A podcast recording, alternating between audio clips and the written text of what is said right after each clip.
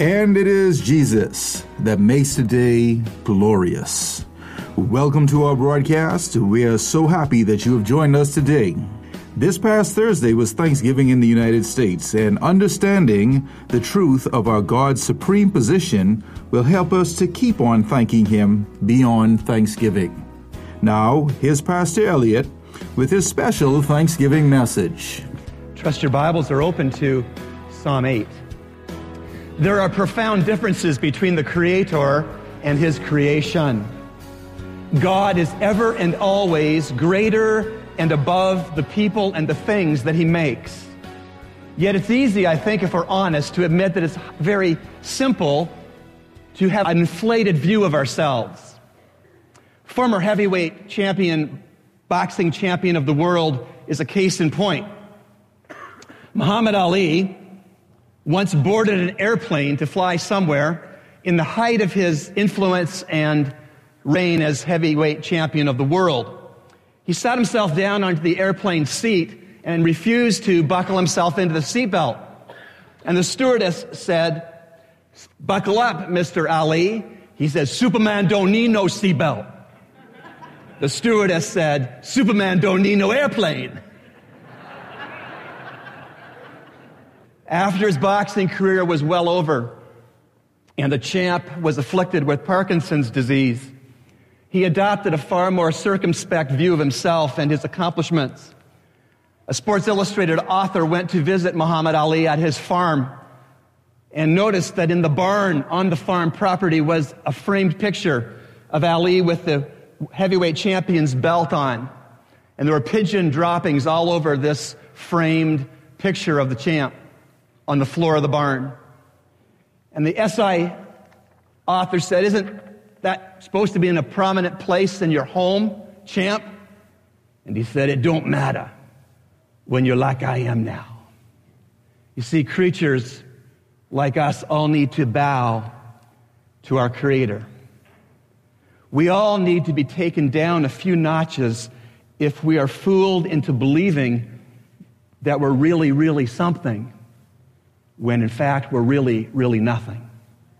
We need to see God as He is, and we need to see ourselves as we are, because when we see God for who He is, it makes sustained thanksgiving to Him possible. Psalm 8 can be of real help to us in this endeavor. And in Psalm 8, we see four parts to this one psalm. And first of all, we see this, in this psalm the Lord's position, verse 1. And then we see the Lord's power in verses 2 and 3. And last, we see the Lord's presence in verses 4 to 8. And rather last, his portion in verse 9. But it all starts with seeing the Lord's position. The Lord's position is the beginning point of understanding his power and his presence and his portion. I've been talking over crying babies all my life. It's all right. God's position is that God is the most important one in the universe. God is entirely supreme. Look at verse 1, Psalm 8. O Lord, our Lord, how majestic is thy name in all the earth, who has displayed thy splendor above the heavens. This is the Lord's position, church family. And the first thing to note is a careful reader of the English translations of our Bibles that in this same verse where Lord is mentioned twice, it's rendered in the English differently, slightly. One Lord is all capitalized, capital L, capital O, capital R, and capital D. That's the first Lord. The second Lord is capital L and then lowercase O-R-D. That is the English translator's attempt to tell the English reader that two different Hebrew words are used in this one verse for Lord. The capitalized Lord is the Hebrew Yahweh, and the single capital on the first part of Lord is the Hebrew word Elohim. Yahweh is the name of God that stresses his covenant keeping faithfulness. while Elohim centers on God's sovereign rulership. Put another way, Yahweh is saying God never ever breaks his promises. But Elohim, the name of God, is saying to you and me this morning, God is the boss. He's in control of it all. God is both, of course, a covenant keeping faithful God and a God who is in charge. He's both. He's the perfect package. God creates binding arrangements with mankind, which he always keeps. And equally, God powerfully controls and rules over all of human history and over each of our individual lives and all of their circumstances. It's interesting to note that this high and holy position that is reserved only for God in all of his universe is mentioned twice in this eighth psalm. Not only does verse 1 open the psalm with, O Lord, our Lord, how majestic is your name in all the earth, but this psalm also closes with the same thought in verse 9, O Lord, our Lord, how majestic is your name in all the earth. These are literary bookends, brackets, and they tell us, don't miss this, that realizing our Lord's position is key to sustaining our thanksgiving. When we understand our Lord's lofty position, we have a shot at having sustained thanksgiving to Him beyond the third Thursday in November. And so, as fellow creatures, made in God's image, may we see together in this psalm that we aren't to overlook the uniqueness and the lofty position of our Creator and Redeemer. Don't overlook God's position when the Dow Jones average falls 900 points. I pray it won't. But also don't overlook God's lofty position when the Dow Jones average rises 900 points. Still with verse 1, the name of God is referenced. Do you see it. Our, o Lord, our Lord, how majestic is thy name in all the earth. What is the name of God? The name of God is all of his revealed person. That is all his full range of attributes. His being a trinity, his faithfulness, his trueness, his love, his might to save, his providential care, his holiness, his justice, his mercy, his grace, his imminency, his transcendency, his sovereignty, his eternality, his omniscience, his omnipresence. All that he is in his character is the name of God. And verse 1 says, O Lord, our Lord, how majestic is your name in all the earth.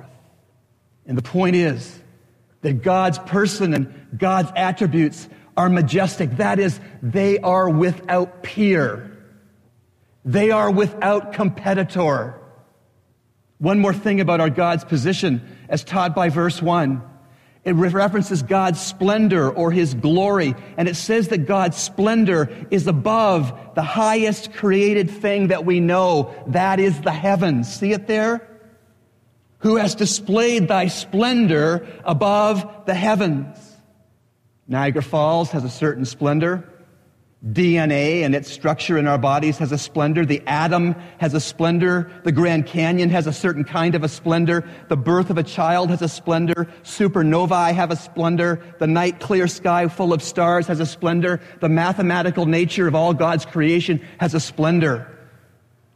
But God's unique, inherent splendor or his glory is above all those things that I named. It's without competitor. It's without peer. God's glory is his intrinsic, eternal perfections. God's glory is his intrinsic, those things that belong to him and him alone, eternal, without a beginning and without an ending, perfections, flawless character, flawless conduct. That is God's splendor.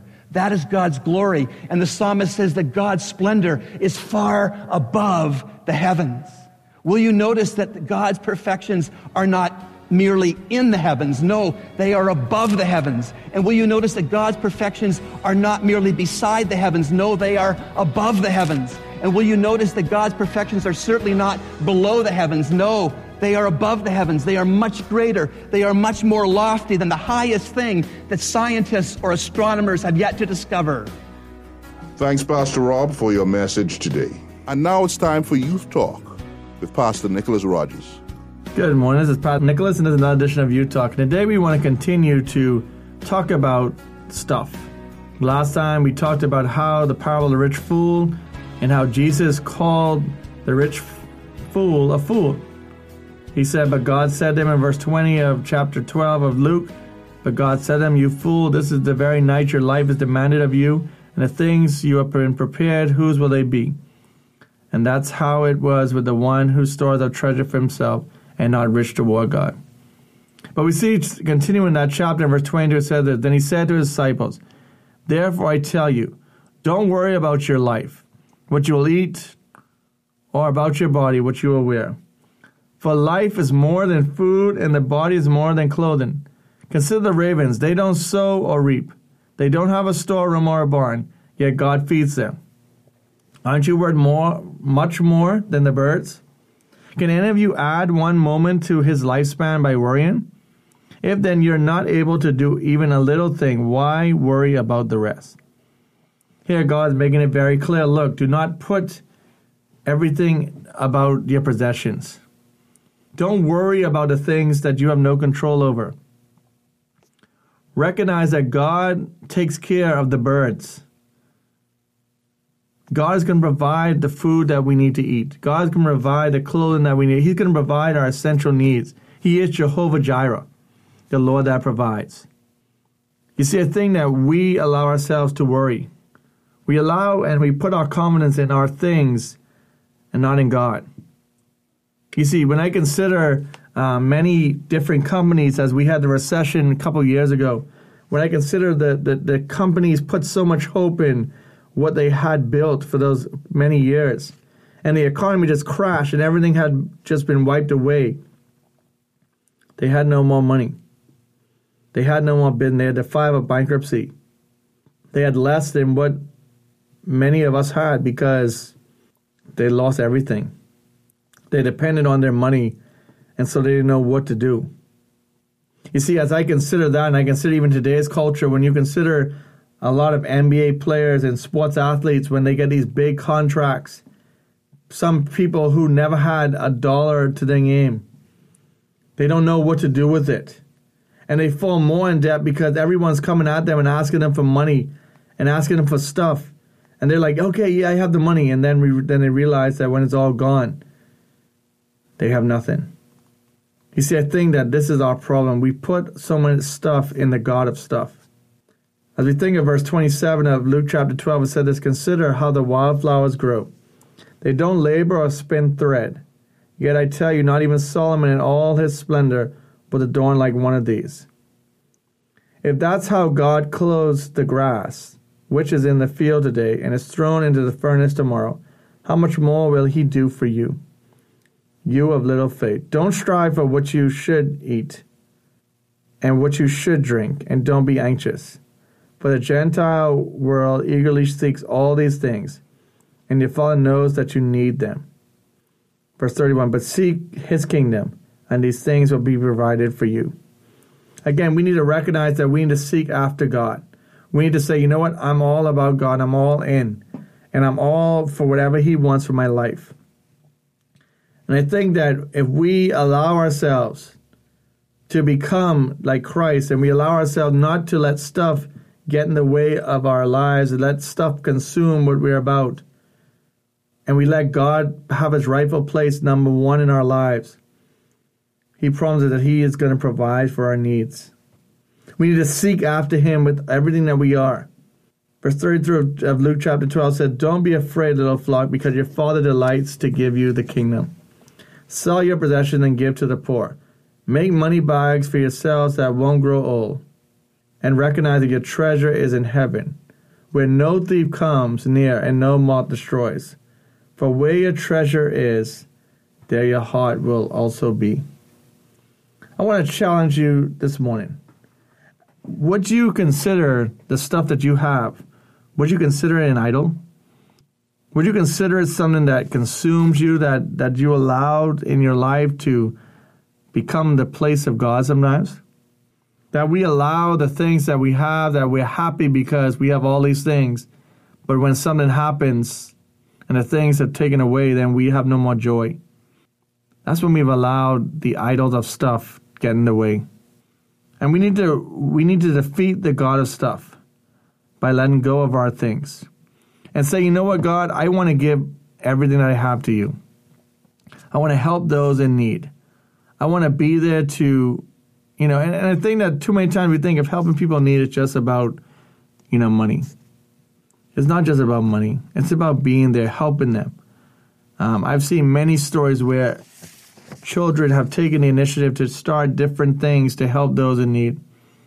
And I think that we can learn so much by this. That we would recognize that it's not about making another dollar, but it's about seeing the kingdom of God grown every day because we have shown the love of Christ to those we come in contact with. And then closing, I just want to close with the last verse that we read in Luke chapter 12, verse 34 says this For where your treasure is, there your heart will also be. I ask you, what is your treasure? Is it the stuff that you have? Or is it the God that has provided you with this stuff to bring honor and glory to Him? Because He wants the, His kingdom to grow. He wants us to be a good representation of Him. And He wants us to say that He is our treasure. And now, today's personal God story. Well, this morning I'm very pleased to have in our radio studio Daren Clare. Good morning, Daren. Good morning, Pastor Rob. We are going to help Daren share with you um, some exciting parts of his particular God story. And I'd like to ask you first, brother, how was it that you came to discover that you needed Jesus Christ to be your Savior? Well, that discovery first came about uh, at about the age of seven when my brother, one of my brothers, he shared the gospel with me and he wanted me to believe in Jesus with all my heart. And I was, with my little seven year old heart, I just saying, I believe, I believe. Yes, I'm sure I believe. And he was really emphasizing it that you had to believe it. So, and Well, with all my heart at that time, I, I did. Yes, and Jesus said, Let the little children come to me and forbid them not, for of such is the kingdom of heaven. And mm-hmm. I too trusted Jesus to be my personal Savior very young. And uh, all I really knew was uh, that I was a sinner and that Jesus paid for my spanking that I should have had from God. And that uh, if I trusted Him, as you say, completely, He would save me. So that's great. Um, what positive changes have you seen Jesus making in your life since that little boy decision to trust him? Well, I would say um, a lot of those changes I didn't notice as much as a little kid, but as I became older, say um, a pivotal point I would say definitely took place at age 16 because I think I was just in my kiddie zone most of my young life. Sure. Um, but uh, at about the age of 16, that's when I heard the gospel again with um, talking about Nicodemus and saying um, being born again, what is born of water is water, born of flesh is flesh. And that really hit me that if I wasn't born again, that I knew that it was a, a future of hell in a sense. And I said, you know what, I really didn't want that. And um, I think that was the point when the Holy Spirit really took grip of me at that time. And um, I wasn't nearly as negative or judgmental or lustful in a sense, just with that human fleshly nature. I, it was a real change. And um, I noticed how Christians were and where to find them in the school because I remember them. I you, people always know them. You could you spot them in the school pretty easily. And once I noticed that change was really taking place, I was able to find them, and I had a greater desire to get into God's Word, and I wanted to read it. That's that's marvelous. Um, you've referenced the gospel a couple of times, and just in case there might be a listener there that is unclear what that is, basically the the Bible's definition of the gospel is that Christ has died for sins and arisen from the dead. That's in First Corinthians 15, verses 1 through 5. Essentially, that's what the good news of the gospel is that Jesus has died for our sins and he has been raised from the dead. So it sounds like you trusted him in a simple childlike way Yes. at 7 Uh-huh. And then later on, uh, around the age of 16, some of the uh, depth of the beauty of that gift became more clear to you. Mm-hmm. And uh, that's that's great.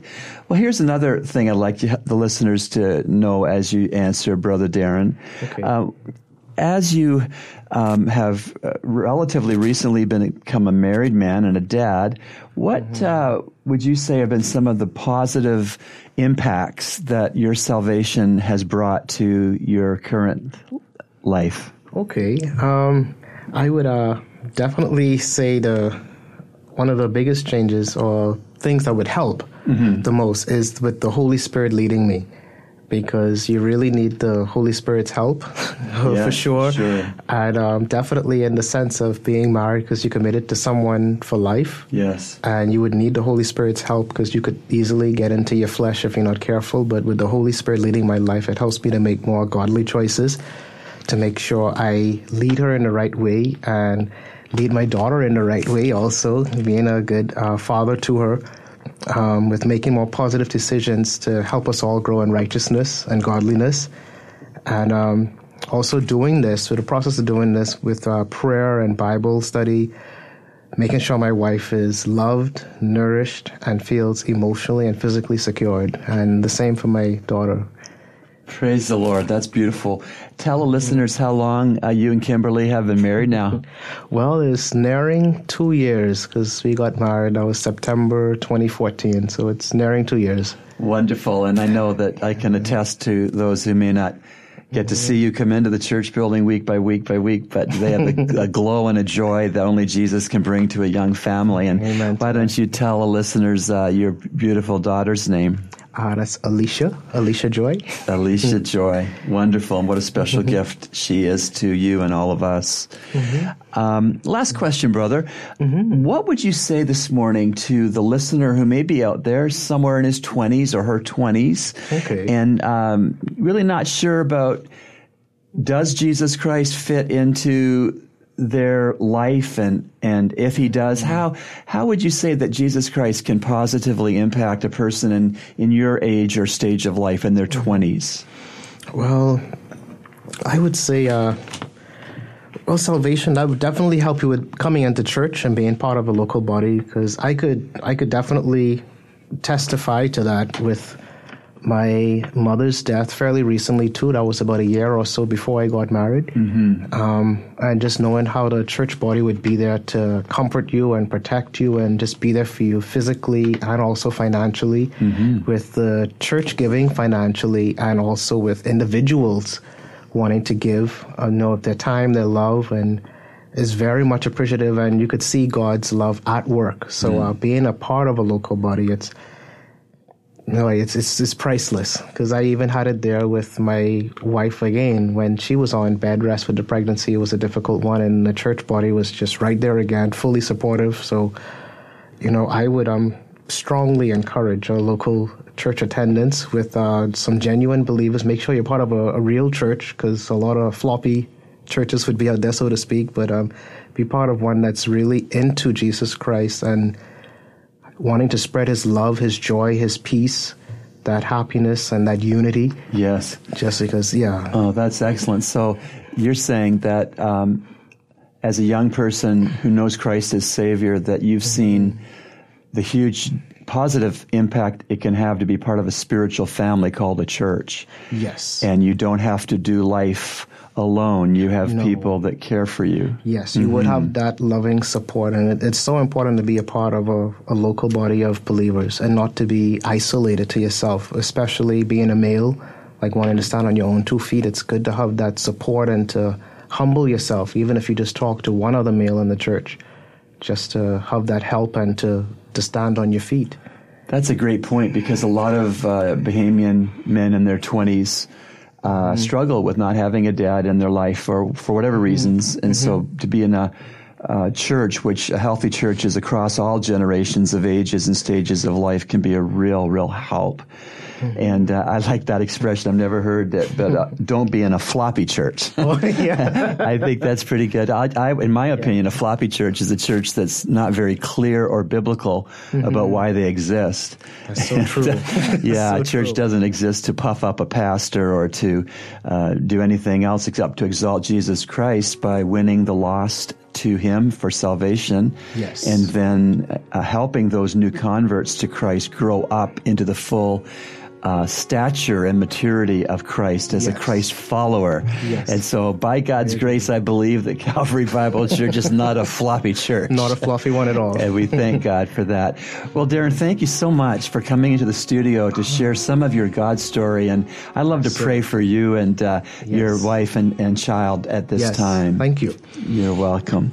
Heavenly Father, we thank you for Daren and Kimberly and Alicia. We thank you for the joy that you've given to them that's Monday to Saturday, including Sunday joy. It's constant joy.